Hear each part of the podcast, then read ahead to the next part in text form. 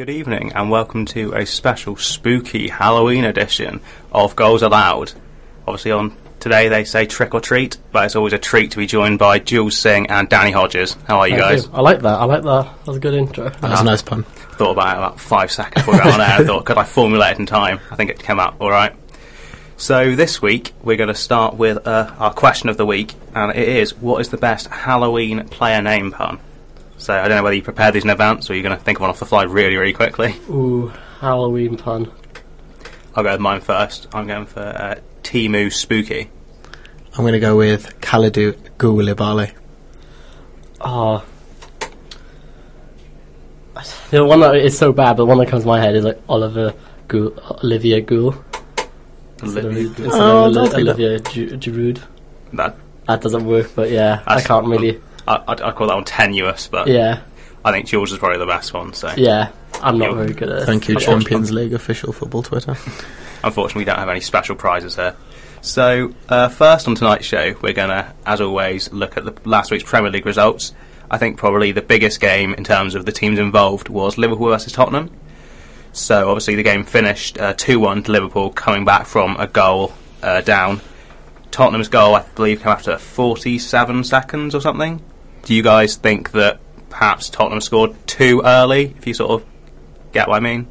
Um, I no, I thought it was quite impressive that they, for the run of form they've had this season and how we were talking last week, and since the show has started, that they've just been really poor. The fact that they literally they got off the again, like off the mark against the best team in the league and scored under a minute, to me impressed me quite a bit because I thought, oh, they're they're coming out the gates, they're going really hard, but then obviously we know what happened. They went back to Spurs and then lost two one.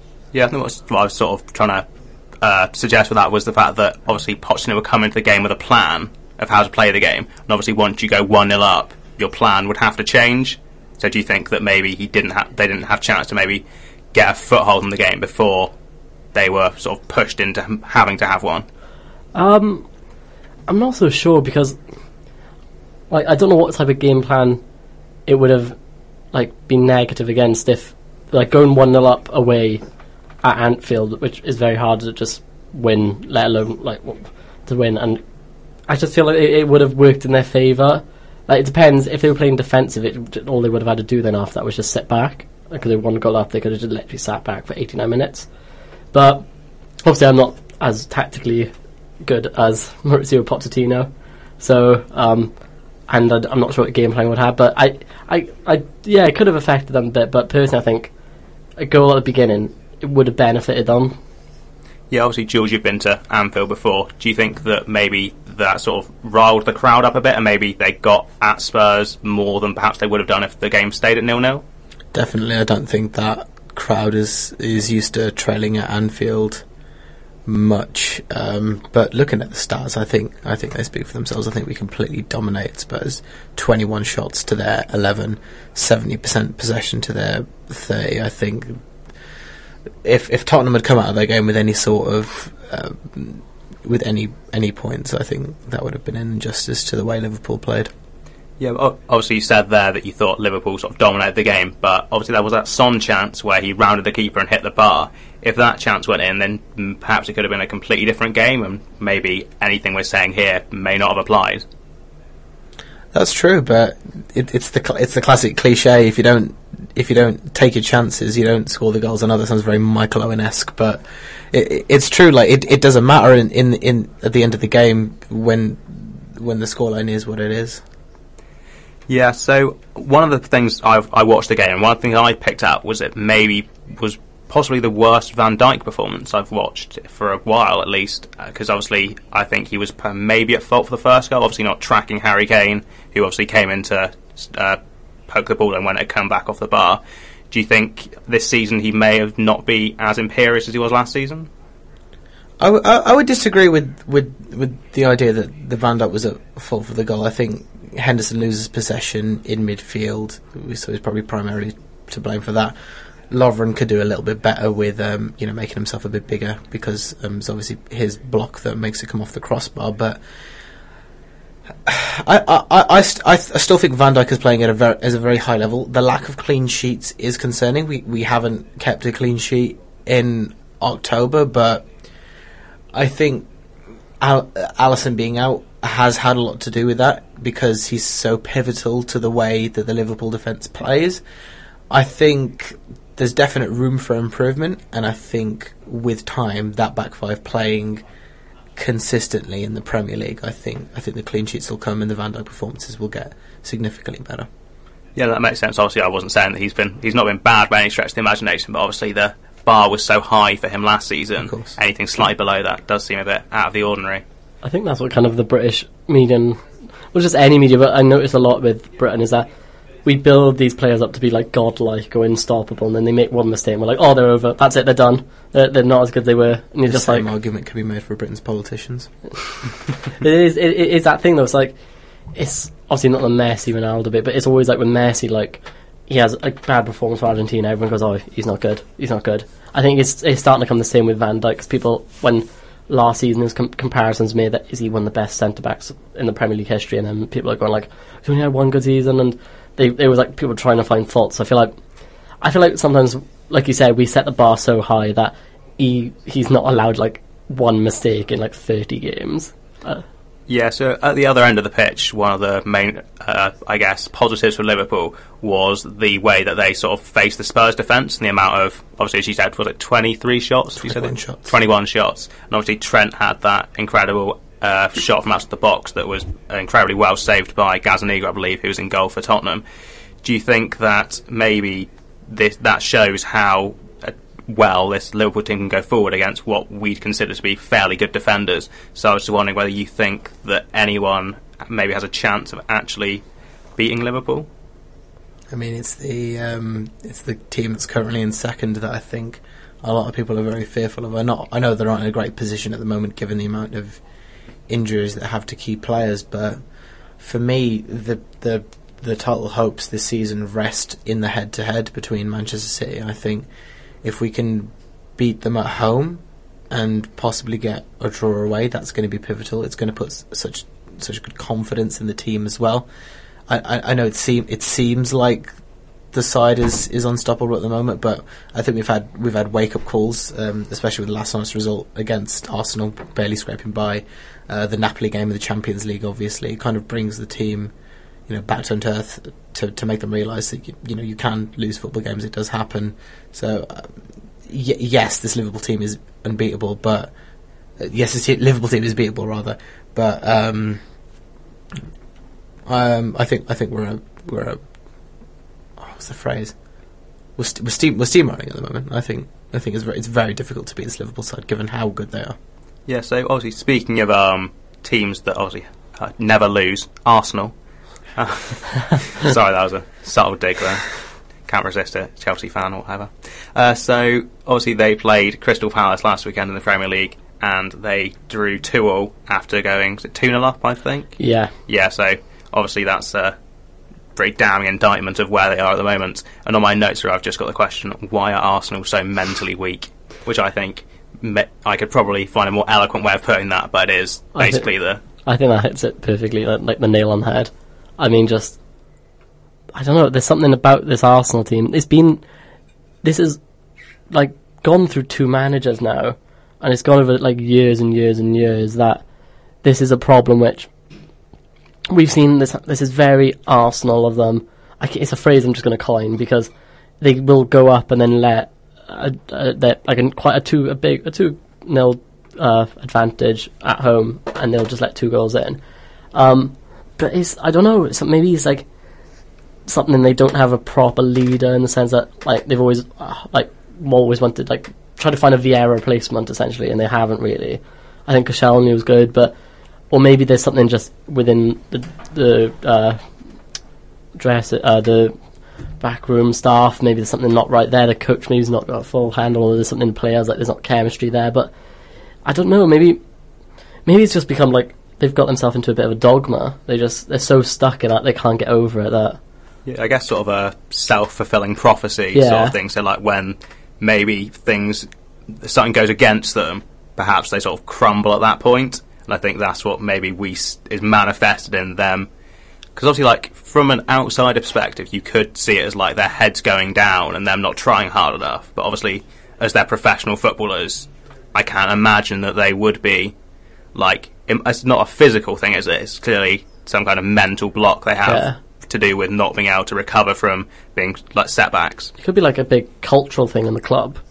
Um, I guess it was going to link onto the Xhaka point we talked about, but like it, maybe something just the culture of the club and the fans, and there's so much pressure on this Arsenal team to be as good as it once was, and they never quite are getting there, and it always seems to be going something wrong. Like there's injuries, the un- underperformance, they're not signing players they should be. Like there's always just something going wrong for that club. They're always at the top, but they're not at the, the pinnacle where they, that's what they want to be. Yeah, definitely. So obviously, you ju- were just talking about a leadership in the Arsenal squad, and their current club captain, well, one of five captains, is it? I think that's one of the problems. Yeah. their, their, their main captain, uh, Granit Xhaka, was obviously a main talking point from this game as he was subbed off, and as he was walking off the pitch, the fans were booing him. I believe was it? Were they sarcastically applauding him or booing him? I think they, the sub, the um, I think from what I remember now, if I remember from the article I read earlier, was that uh, when they announced he was going to get uh, his number and obviously the substitution, everyone like you said clapped and was like, Oh, like right, trying yeah. to get him, like like they were happy, and then I think when he kind of did some stuff back, they all booed him off. Yeah, so obviously as he's leaving the pitch, he, um, I believe, cupped his ear to the fans, and then Yeah, and he m- said- he, they mouthed some uh, profanity, we- Yeah. shall we say, and then took his shirt off and headed straight on the I tongue think, he, instead I think some of the armband as well, didn't he? Oh, threw it through the armband. Well, he threw it like down for Aubameyang to pick up. yeah. Yeah, so obviously that's not a good representation of the club from uh, Xhaka. But so, uh, Jules, what, where do you think he can go from here to sort of maybe re-ingratiate himself amongst the Arsenal fan base? Well, interestingly, um, the the um, the uh, Arsenal have just released the statement. The game was when Sat- Saturday was it Sunday? Is this the first ever breaking news on Goals Aloud? I think I think I think it might be. We're It- moving up in the It, it, it was my dad who sent me a WhatsApp message saying, "Oh, the Xhaka uh, statement's finally been released." You should have said one of our sources, not named them. One of our sources is, is so um, Xhaka's justification was that people have said things like "We will break your legs, kill your wife, wish that your daughter gets cancer," horrible things, obviously. Uh, this has stirred him up, and um, um, things finally reached a boiling point when the fans were, were jeering him off, and that's what caused him to react like that. For me, it's not it's not completely his fault because um, for me, the captain has to be one of the solidified players in your squad. I think of so many club captains in the Premier League. Most of them very easily are one of the better players on the pitch, and they're going to be starting more often than not. But with Granit Xhaka, for, for me, I, I, I look at him and I, I don't I don't see what he's contributing that another Arsenal player can't contribute. He's got a wonderful left foot. Don't me wrong, but other other than that, I, I'm not I'm not seeing much from him. Does that does that justify the abuse he's been getting online? No, of course not. But for me, it's it's a combination of, of issues. For me, he, he shouldn't be he shouldn't be Arsenal captain in the first place. But before this incident even happened, in our group chat, we like discuss ideas for the show, and one I wanted to bring up is just the Arsenal fan base and how it is where whether these are from. I don't know who sent them. Obviously, they are disgusting and vile what they've sent Xhaka, but the Arsenal. Someone made a point that this is what got me thinking is that the Arsenal fan base just seems quite toxic towards play like uh, like like the the whole fan TV culture that we now see and the fan pages we see on Twitter and Facebook, that used to just stay on the internet and kind of they got support, but now it kind of seems like it's crossing over into the like the real world and kind of like you're seeing effect of like kind of like I always thought the Real Madrid fan base were one of the most toxic fan bases in the world because you could like Gareth Bale, you could be amazing for ages and then a few things go on, you're not you're hated and you, you can't get him back on your side. But I mean, just the way he's being treated by some of the Arsenal fans is just horrible. Like I'm not like I'm not saying he hasn't made problems. Like he has, he's quite hot headed. He's he's made mistakes. He's let, but he doesn't deserve this abuse he's getting. Especially as your captain, like you you shouldn't be booing your captain. Yeah, I think obviously with the um, uh, AFTV thing, it's obviously the primary uh, Arsenal fan channel. I believe others others are available, as far as I know. And um, obviously, the people on those, the people who get the numbers, like the most views, are the people who maybe I don't want to say they definitely do. I, also don't know them. Where they maybe exaggerate what they're what they're thinking. Because like obviously, if you go on there and say, you know, yeah, we lost, but you know, the sun's going to come up tomorrow. I'm going to go to work, and it's going to be nothing bad's going to happen. the world isn't going to end. Yeah, but if I is not going to get many views, but me on there ranting about anything is just going to make so much. Is obviously going to make get the views and obviously raise the person being interviewed's profile amongst the crowded market that is football fan channels. And I just wonder whether perhaps people who go to the games watching that stuff does it perhaps embolden them to feel like they can also behave that way at games. I, I do kind of think that because I, everyone's bound to know an Arsenal fan, and they they watch. I know quite a lot watch them, and some obviously think it's a load of rubbish and just uh, it's all like you said exaggeration. It's all just a bit of entertainment. But there are some people who really do kind of believe that and follow what they say, and it is a bit kind of now it's crossing into the real world, and uh, it just seems a bit kind of like he's a club captain. He hasn't come out at his time in Arsenal and said anything bad against the club. He's not come out saying like, "I hate the club, I hate the people, this area is horrible." He's never. He's been a good captain in that sense. He's provided leadership role in the team, from what I've heard, and whenever he's on the pitch, he's he's a bit more. He's a bit more one of the experienced players, and to get your own captain who's not really done anything bad. Yeah, he's not been playing well. and He's done. He makes quite a few mistakes, but just the amount of boost he got like, like I've seen on Twitter and other stuff, and but in the game, it just seems it's just it's crossed the line. It just seems it's gone quite far now. And if I was a player and, and Arsenal approached me to sign them to, to sign me, I don't know if I'd want to go, just because of how toxic the fan base is, or how I perceive it to be quite toxic from my own viewpoint. Yeah, definitely. Obviously, that's a pretty difficult situation. I imagine the fallout of that will continue for quite a while. But with games like this, where obviously uh, what could be considered a less fashionable team uh, gets a what I'd call, I'd argue it's a good result for Crystal Palace. I think a lot is often made about the shortcomings of the so-called bigger team, but I feel like maybe the Crystal Palace side of it's missed. So I just wanted to sort of talk about that for a second. And because I've been thinking, because obviously at the moment they are uh, they are sixth in the league, obviously with uh, they are on uh, 15 points, so just one point behind Arsenal now. Do, where can you realistically see them keeping up this momentum and perhaps remaining in the top 10? I think a top ten finish is very, um, very achievable for for Crystal Palace. Um, it, it, it, it was it was interesting the game. I think it, it showed the benefits of VAR because uh, Zaha gets fouled in the box and initially gets booked for, for, for diving, and it's only when uh, Martin, Martin Atkinson goes to VAR and, and realizes that it is a penalty, and um, Milivojevic, um, how many goals did he score from penalties last season? Not It's 11 or something. Something, something ridiculous, yeah. something ridiculous like that. So, for, for me, top ten is very, very achievable for Crystal Palace. N- now that Zaha, Zaha, who is s- s- somewhat accused of, of, of diving a lot, um, now that's completely taken out of the equation, and you really get to see the best of him. Because obviously, with their uh, obviously Roy Hodgson is managing Crystal Palace, and I'm sure that sort of, as we were growing up, we sort of saw him as somewhat of a joke figure. Yeah, he was kind of always seen as a journeyman manager type So- thing. Because obviously that obviously culminated in the uh, iconic. Oh well, I don't. Is it iconic? What's what's the other word? Infamous? Uh, infamous. Yeah, I think Yeah. better word. The uh, Iceland England result Euro 2016. Oh, I remember that. I little anecdote for that. I remember being on a cruise ship and they had the massive TVs on the deck, on the deck, um, top decks where the outside bit. And like, obviously, I'm one of like my dad's English. I've always grown up supporting England as well.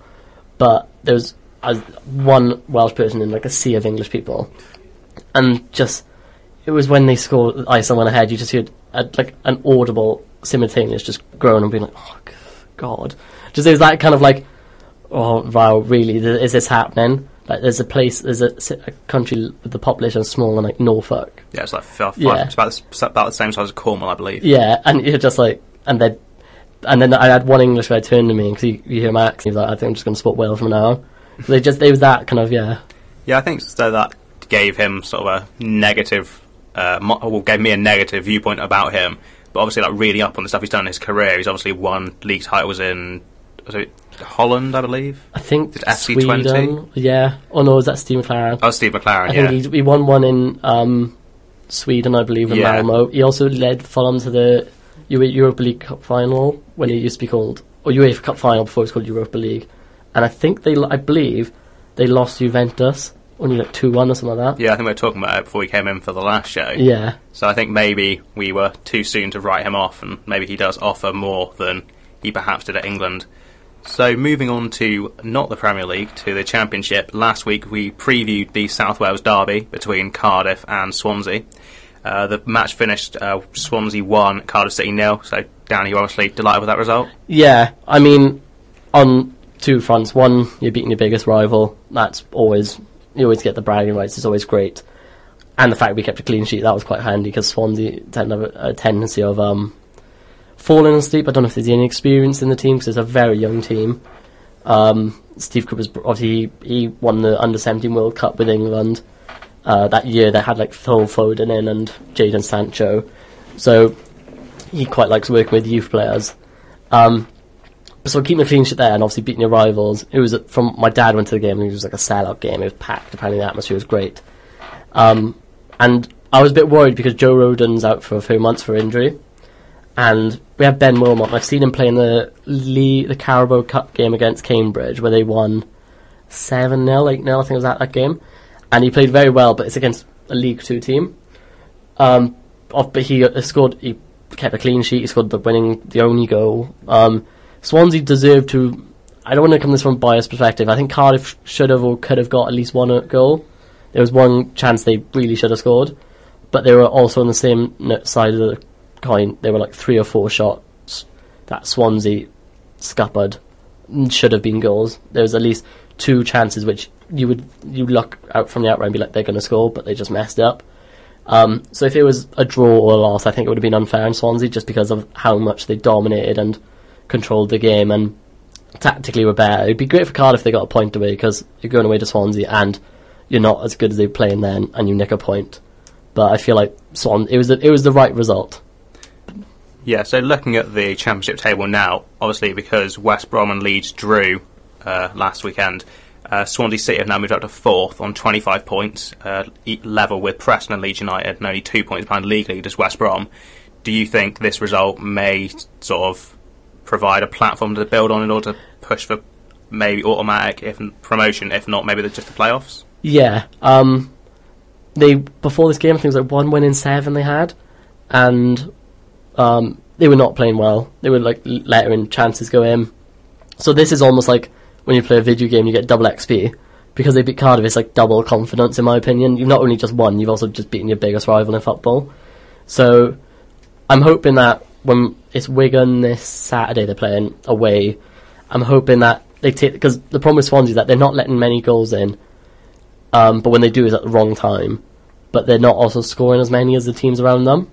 So I'm hoping that this just gives them a bit more confidence up front now to just knock a few past Wigan. But then you're going to Wigan and they, I don't know, they're not up and down, but you, I just can't predict what the results be will, will be with Wigan. I'd like to think Swansea will win, but I, I think it'll be a draw. Yeah, certainly an interesting time to be following the championship, given how close it is at the top. But uh, up next on our sort of whistle stop tour of uh, the English football pyramid, if you like. Well, it's not the pyramid, we're going to the League Cup now. But Liverpool Arsenal, uh, we had a we had a man at the game. Obviously, we couldn't afford to send him; he went on his own volition. But how was it, Jules? Uh, it was good. I went uh, with my dad, uh, who is also a Liverpool fan, and uh, an Arsenal fan who I didn't realise was an Arsenal fan until um, ten minutes into the car journey. There, I was just being a nice person, invi- inviting someone along who needed a car, um, a a seat in a car on on Fab and Fresh. But we'll, we'll ignore that. I, I very much enjoyed the uh, the car journey back. But um, yeah, it was it was a crazy game. Um, uh, I, I got in just, just a minute after kickoff, and right from the get go, it was like really high intensity. I mean, I, think it was very very clear from the lineup that that Jurgen Klopp wasn't wasn't that fussed about the game. I mean, we were having we were playing a 18 year old at right back, James Milner at left back, um, Joe Gomez who's currently fourth choice centre back, and um, one of our, one of our newer signings, but one for the future, seventy-year-old um, the centre back as well. So um, I think it was it was clear that Klopp wasn't too keen on advancing to the next round, but um, I, don't, I can't even say that. I'm, I'm glad we are because we might not even even be playing in it. Yeah, obviously that touches on the news that's broken maybe today, I believe, perhaps yesterday. Jurgen Klopp's been talking about the fact that because of the fixture congestion and the way that the FA want to structure the games, it would have uh, Liverpool's semi-final Carabao Cup match scheduled for the same time as when they're due to be in Dubai to play the uh, Club World Cup. I believe it's 18th of December. I think the date is. They want them like one on one and one on the next day, which obviously isn't practical if you want to play a strong team in both. And I'm just wondering, do you think that a team should be able to maybe withdraw from a cup if they have uh, maybe a different thing they've got to go and do? Does that make sense?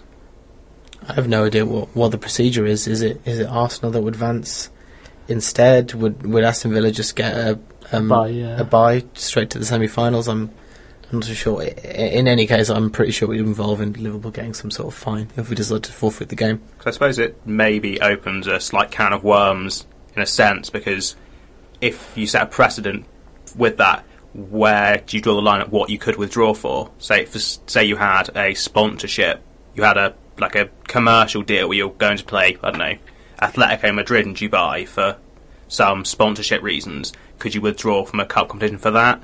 Do you see? Do you see where that could possibly become an issue, or do you think the Club World Cup is just the one exception that could possibly be made? I don't know. I think it may.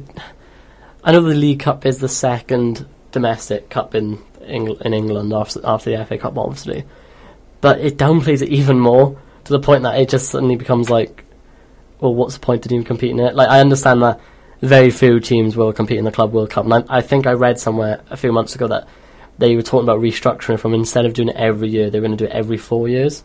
So maybe that would like change it slightly, whether that went through or not. But it does kind of. I agree. It sets maybe a precedent that teams may suddenly just go if they have another or what they value is more of a different, a bigger opportunity than a cup game. They could just be like, oh, actually, we'd, we'd rather get a fine and don't want to play it. Because like, obviously, with the amount of money in the game, how much could you potentially find someone for it to have an actual financial impact? You're talking like fifty million pounds, maybe. Well, that would be a fine that would actually impact them. Like Yeah. anything below that, it's sort of you, it's it would be an inconvenience, but you'd probably if they were doing if for sponsorship reasons or whatever, they'd definitely make somewhat, if not all of that money back.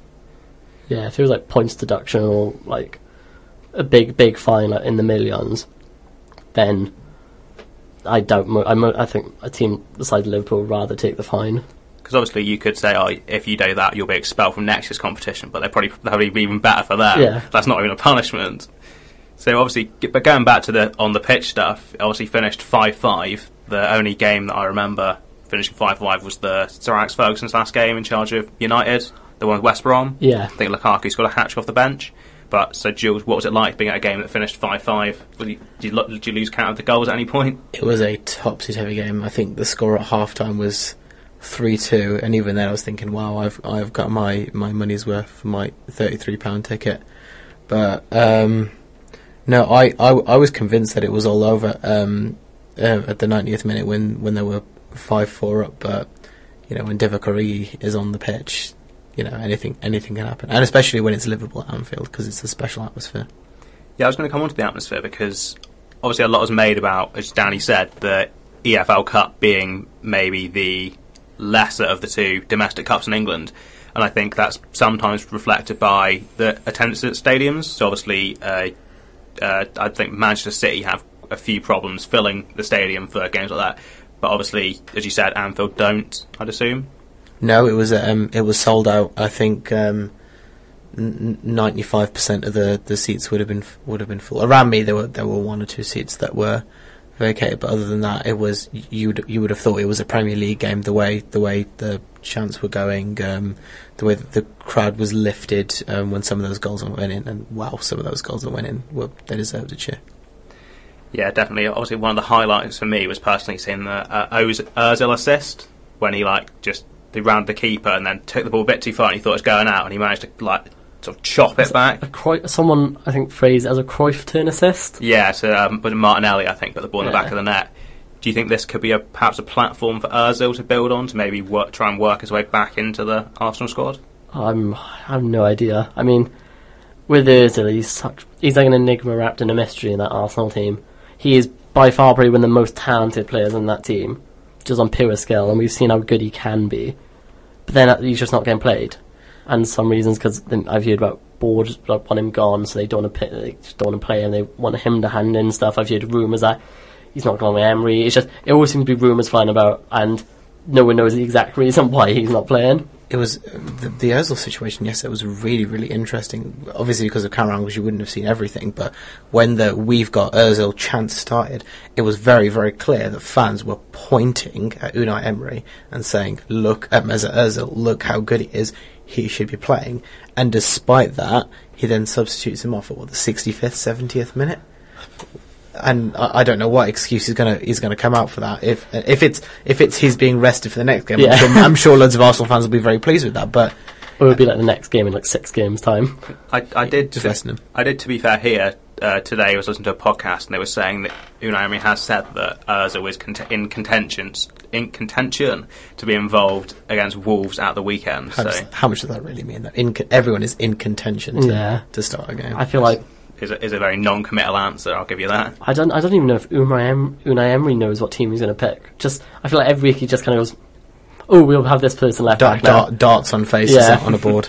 and he's just in like the post He's like, "Watch this," and then just, "Oh, we'll have Ab- Aubameyang in centre midfield." Like you don't. I just feel like like not to take away from his achievements that, that he's done in his previous appointments, but I don't know whether I I just can't figure out what he's trying to do with Özil and a lot of the club because I know Özil he likes a pressing game and Özil doesn't fit that thing we've I've kind of brought up before. But then when you've got someone that skillful, that talented, you just you need to play him unless there's something massive has happened. But I mean, just like he's so good as we saw against Liverpool, you, I just feel like it's so like that could be what's hindering them sometimes in the league games that you just don't have that unique creativity. Do you think it's too harsh to say that Unai Emery is a Europa League manager? I mean, not to discredit his his um, efforts at Sevilla. Obviously, three Europa Leagues in a row is, is, is not like not to be laughed at. But at PSG, reading stories about how he was just laughed out of the dressing room and he just completely lost the respect of the players. And the fact that it's taken Frank Lampard only a few weeks to implement his style of play at Chelsea, despite not being able to sign new players. Emery's been there for longer than a year now, and still probably doesn't know his strongest. Well, pi- looking at his appointments on the pitch, it doesn't look like he knows his strongest eleven. I think I don't think it's too harsh to say that. I don't think he has any business managing a managing a top club. The more and more time goes on, I'm kind of starting to go towards that opinion. Yeah, I think he may be somewhat out of his depth at Arsenal. I think the fans are obviously as you were talking about the Özil thing, and they were chanting obviously at him to start Özil. You sort of start to see where the fans' allegiances may lie, and I think that perhaps the situation, if the results don't improve, could become untenable quite quickly.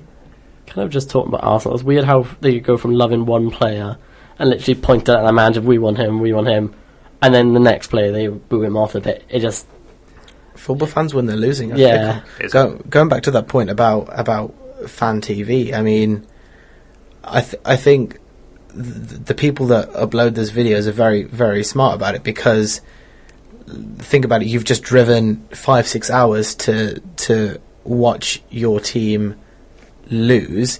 When you're interviewed and you are, are told to th- say words about the game immediately after, you're not going to be at your most rational. So, I think I think I think it, it's harsh to say that to, to paint all fan channels with the with the same brush that they do interviews after games, but yeah, it doesn't exactly shine the, the best light on, on the fans.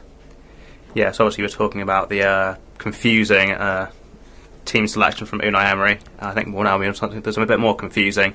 How on earth did Marcus Rashford strike that ball to make it travel the way it did?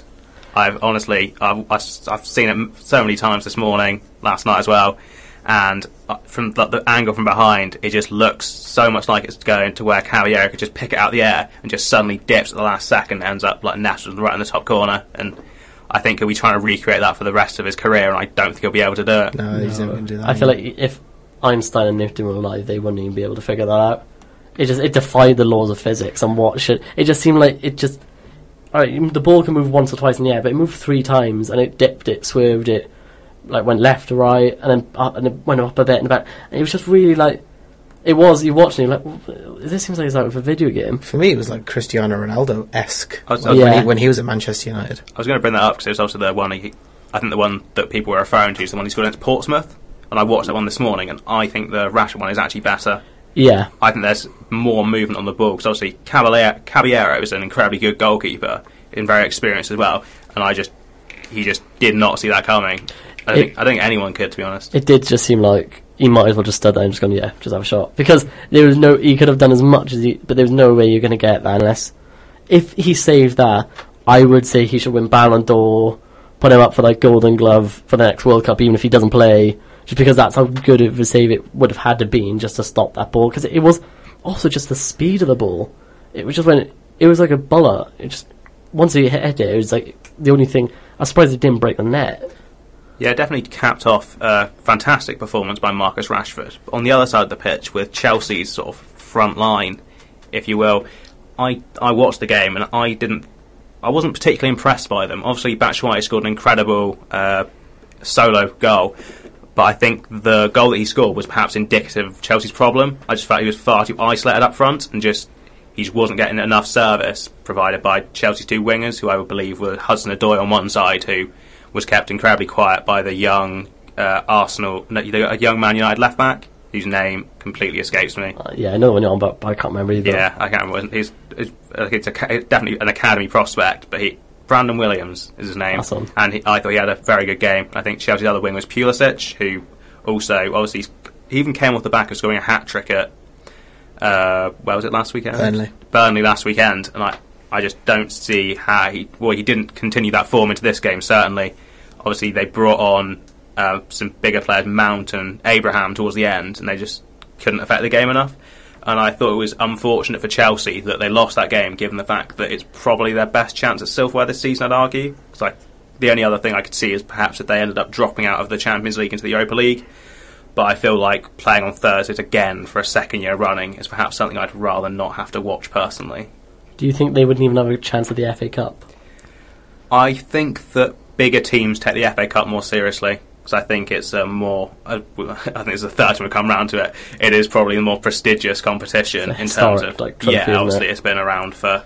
And this is the sixty something year of the League Cup, but the FA Cup's been around for hundreds of years, at least hundred years. I mean, when you talk about Batshuayi, I feel I feel for the bloke because I just feel like he's such a talent. Like you look at his goals, I think goals per minute record for Belgium and for Arsenal. They're no for Chelsea, they're like really good, but he doesn't seem to start. And it's just like you think. I thought when Costa was leaving, right, he will start, and then he didn't. They brought in, uh, sorry, brought in Higuain and played Giroud, and we were like, and I was like, well, you've got Batshuayi, who's arguably the better scorer out of them two and then you go to then you go to Lampard and then you bring in Abraham. And the reason I would say Batshuayi is a better scorer, I just mean like Higuain was on a bad run of form. Giroud, I've always been a big fan of him, but he just seems really inconsistent. You have games where you can score four goals in five games, then go the next eight games without scoring.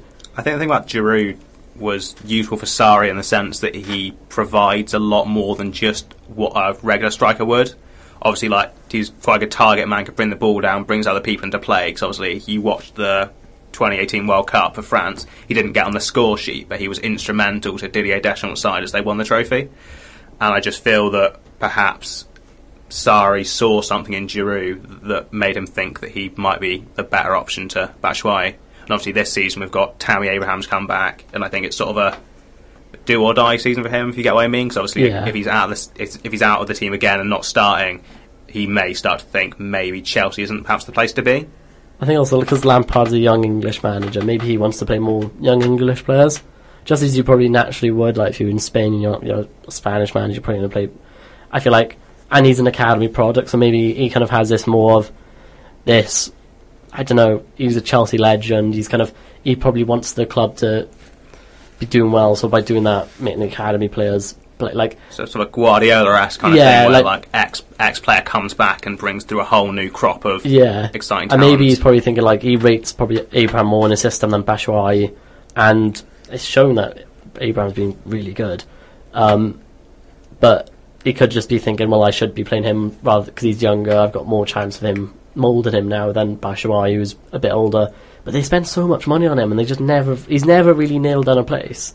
When he went to was it Dortmund or yeah He was at Dortmund on loan. He was Yeah. at Crystal Palace on loan. Valencia as well. Valencia, yeah. And I think some of the teams he had like such a good goal scoring record just per minute, but because he has that same problems there, he just I just don't know why he can't seem to nail down a place, and because his goals per minute just which is the one thing I would go off because it just it's he doesn't get enough time to play. Like if you said oh you only scored eight goals last year, but then he played like twenty games, but then at the same time he may have only played like ten minutes in most of them games.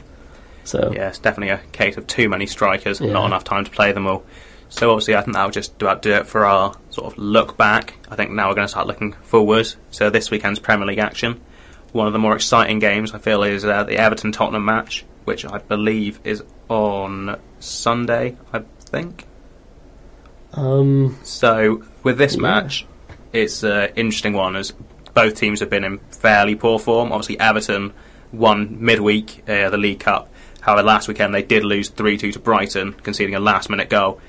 Jules, do you think that that will have a negative impact on them going into this match? Who for for um, Everton. for Everton? Yeah. Um, it's an interesting one. Um, they obviously spent a lot of money in the transfer window um, over the summer. Um, didn't get that man with Zaha, but um, um, brought in a, a similarly good alternative with, with Alex Iwobi. I think I think I think the the uh, Idrissa Gana Gueye sale to um, to PSG is, is, has had a ne- negative influence on them, and I think I think like you said, poor, poor mentality. Um, in the Brian games, probably what what lost them there with the um, was it Lucas Digne who scored the own goal in the end? Uh, yeah, I think it Yeah. I was. want to say yeah, um, yeah. I think I think it'll it'll be a test for them, but similarly, Spurs being in a a poor run of form as well, it is it is an opportunity to try and get something out of the game, and then you know try and start building some momentum so that they can you know solidify their place uh, in between sixth, uh, in between seventh and tenth, which is probably their level. Yeah, so bring it back to the uh, Tottenham Liverpool game. Danny, did you see anything from that Tottenham performance that would think would make you think that they're perhaps turning a corner and maybe steering out of this Um, negative sort of run the I- form they've been on? I have no idea. I mean, this just when we were uh, just looking at the notes, I just I I honestly couldn't pick between who would win in this game, just because they're both in the same level of right. They've won some games, but they've also been really poor. I know uh, Everton have been worse, but they seem to be on a little bit better run than Tottenham. I think uh, currently uh, Everton have lost four out of the last five Premier League games. Yeah, and it just I don't know. I think Tottenham just if I was going to say one, it would be probably Tottenham, and I think that early goal in my mind shows that they are attacking. I, I don't really know. I can't really pick between them because I think they're both playing so bad that I you if anyone if one if you said like Everton and Jill said Tottenham, I'd be like that's that like because they're both just I think they're both in they're stuck in like you know quicksand. They're both Yeah. they both are struggling to get out, but it's ironically it's probably making them. But like I just feel like there's something wrong with bad run of form, manager, something. But yeah, they're both just not doing well. I I'd like to see whoever wins uh, in that game. I'd like to see how they go on because I think that whoever wins this could get quite a big confidence boost. Yeah, I think one of the main points for me thinking about this game in terms of who I think will win is perhaps that Tottenham have more difference makers in their squad, if that makes sense. Yeah. I think Harry Kane is obviously a what I'd consider a player who can take a game by the scruff of the neck and maybe get a goal that could bring about a result. Whereas with Ars- with Everton, sorry, I see a lot of players who aren't consistently performing. Obviously, Richarlison, uh, the guy they signed from Arsenal, whose name escapes Uh, me right Iwobi. now. Uh, Alex Iwobi. And Moise Kean from Juventus, they haven't. It's, that's, really- yeah, that's been, that's been a bit weird. But obviously, they paid 28 million or something for him in the summer. 28 million because he was on the last year's contract and. It's same with the Wobi and Co- Moise Kean. They haven't really been. He, he hasn't really been playing them from the be- from the start, and it's a bit. I think they yeah. sort of need to maybe get into the team in order to try and get some get themselves into some form. Yeah. But obviously, I think once I, I, obviously seeing Moise Kean at uh, Juventus last year did quite well coming into the team when they had some injury problems. I think if he can capture some of that form and maybe translate it into the Premier League, he could provide the goals they need to perhaps get themselves out of their slump. So obviously, moving on from that game, I think we'll have a brief interlude in the um, preview to hop across to Jules' fantasy football segment in the corner over there. How, how is it over there, Jules? Yippee. Uh, so, looking at Lallana's in Pyjamas, which, for those of you who don't know, is my teammate, uh, we got 66 points uh, last weekend, which is very good when you consider the average was 49. Um, my top player was big old Jamie Vardy with 20 points after getting me three goals and an assist. I know we haven't covered the Leicester game, but um, that was that was that was a madness. Um, especially with um, James Maddison and Ben Chilwell getting on the score sheet as well. Um, so I said that the player to get rid of was Son last week, and I stand by the decision, even though he did hit the bar against Liverpool. He did not end up scoring. And my point in if you had Son to bring back in De Bruyne was justified as well because um, I was quite annoyed at this because I thought that he did score a goal, but it went down as an assist in the end. Because I don't think David Silva did end up getting a touch, but eh, never mind, we'll ignore that. Um, I said that the ones to watch um, were Danny Ings and Callum Hudson-Odoi, and I'll put my hands up here. I don't think those were the best choices. Uh, Danny Ings, we uh, we all know what happened with Southampton um, At, last le- week. at least he's not a defender, hasn't- hasn't lost points. Exactly, but I believe he did get substituted off for 45 minutes, so so he didn't really have a, have a, a lot of options to score there. Uh, and the other was uh, Callum Hudson-Odoi, uh, who I don't believe started for Chelsea against Burnley. I, right? I don't think he did, no. No, so similarly, um, not really much opportunity to score there. But uh, the fact that he's in the team and the fact that he did play um, against Manchester United midweek, uh, I still think is a really good option um, for that price tag. Um, if you're looking to move on, like one of your Norwich assets, for example. Uh, my captain was um, De Bruyne, but I told everyone to, to pick Sterling in the end. Um, I, I do wish I'd gone for Sterling in the end because he ended up getting 11 points. Um, and similarly, um, he's going to be my captain this weekend because they have uh, Southampton at, um, at home. So I think there's another good opportunity to um, be getting some points there. Um, the ones to get rid of, I've gone with uh, Nicolás Otamendi and Joel Matip. Uh, I think they're quite they're quite similar. Obviously, both centre backs playing for the top two sides. Um, similar price tags at five point five, uh, but unfortunately, um, Otamendi seems to have been displaced by John Stones' return, and um, Fernandinho seems to be the preferred option, even though he isn't a centre back. But we'll ignore that. And uh, unfortunately for Joel Matip, um, he looks like he's had an injury and will be out uh, until at least after the next international break. So, if you've got either of those players, it might be time to um, shift them out. Um, the ones to watch, I've put um, Marcus Rashford and Anthony Martial. Um, I think Manchester United have got good fixtures coming up, and uh, they have the opportunity to start hitting a good run of form um, without um, you know the difficulties of having to play a top six side here and there, so they can just focus on um, trying to score goals. And obviously, with the int- the reintroduction of Anthony Martial, it puts a little bit less pressure on Rashford to be scoring all the goals. So I think um, Manchester United's forward line will will throw Dan James in there as well. Uh, will be ones to watch um, for goals and assists. Yeah, I just want to give myself a shout out. Bit, bit, bit arrogant, I know, but last week on the show, for my one to watch, I got very confused about what week we were on and said that Nathan Ake should be transferred in because Bournemouth have, uh, Uni- have Manchester United, which I thought was last weekend. It's turns out it's this weekend. However, he did play last weekend, got himself a clean sheet, played the full 90, got himself eight points. So it's actually quite good advice, despite the fact I did get it horribly wrong. Nostradra- Nostradamus over here. I know. So this week I'd maybe keep keep Ake in. I reckon he'll bang a goal this weekend. When when you were talking about uh, Danny Ings and just Southampton, if there's ever a phrase "kick and dog" when it's down, it's just th- that suits that team so much. Nine 0 three one, and they've got City again in the league. I mean, They scored a goal against Man City. That's improvement, right? yeah, but I mean the fans must have been crying while celebrating. I mean, We when got another week of this, and just like if I'd say if you offered three one against Man City to Southampton before that match, they would have bitten your hand off. Yeah. that three. Well, That's that's what I class as a good result. for them. I think the league's going to be so much worse though because City are like right, let's go full ge- full like gears now. Top To be two. fair, Uh, Aguero and Jesus started against um, against Southampton. I in the I, I, They am, really want to win it. I am worried for Southampton. Yeah, definitely looks Yes, like yeah. they could be on the way down. I feel sorry for Ralph Hassen. Who Hassel? Hasenhüttl. Hasenhüttl. yeah, definitely. 'cause obviously, after the He's a good manager. yeah, because after the game, he came out and said, oh, I, "I take full responsibility for this."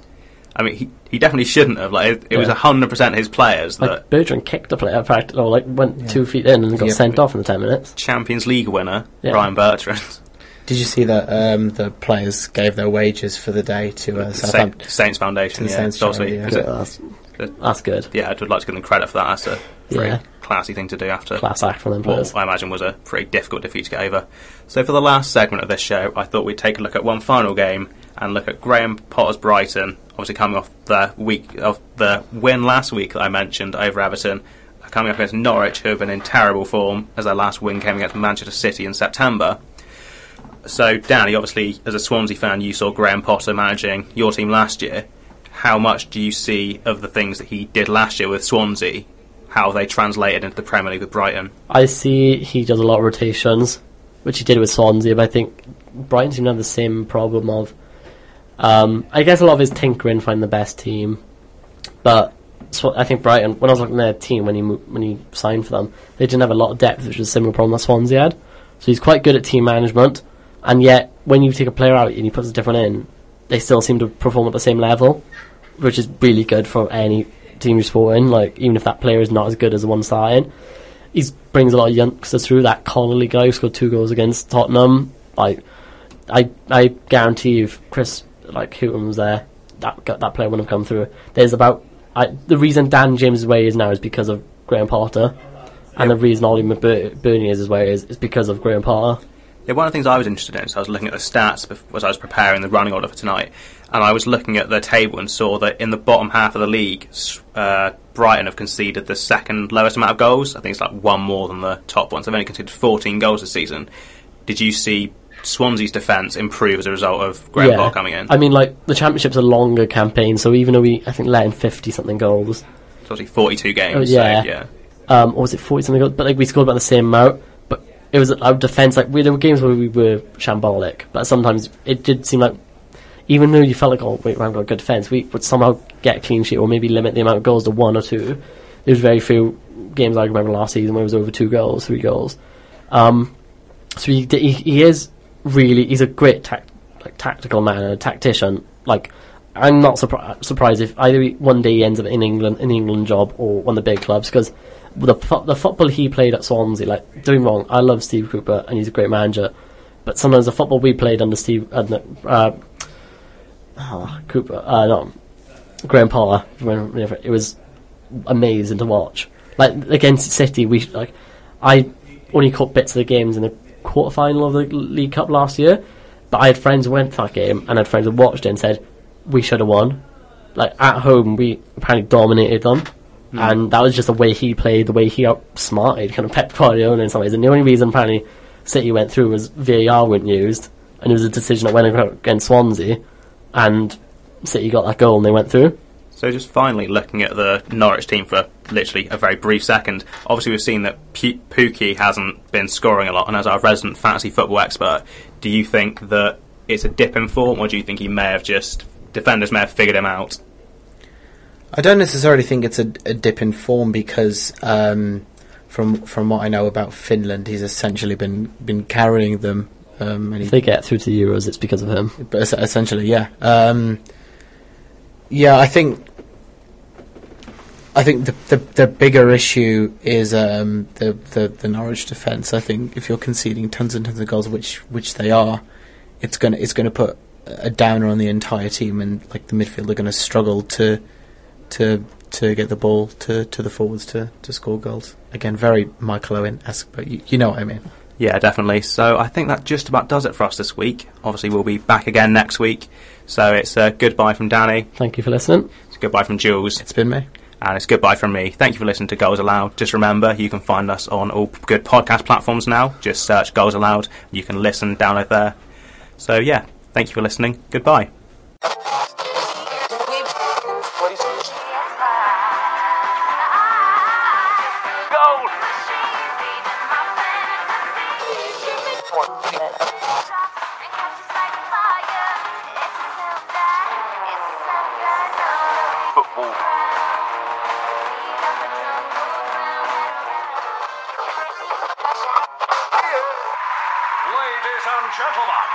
Goals allowed.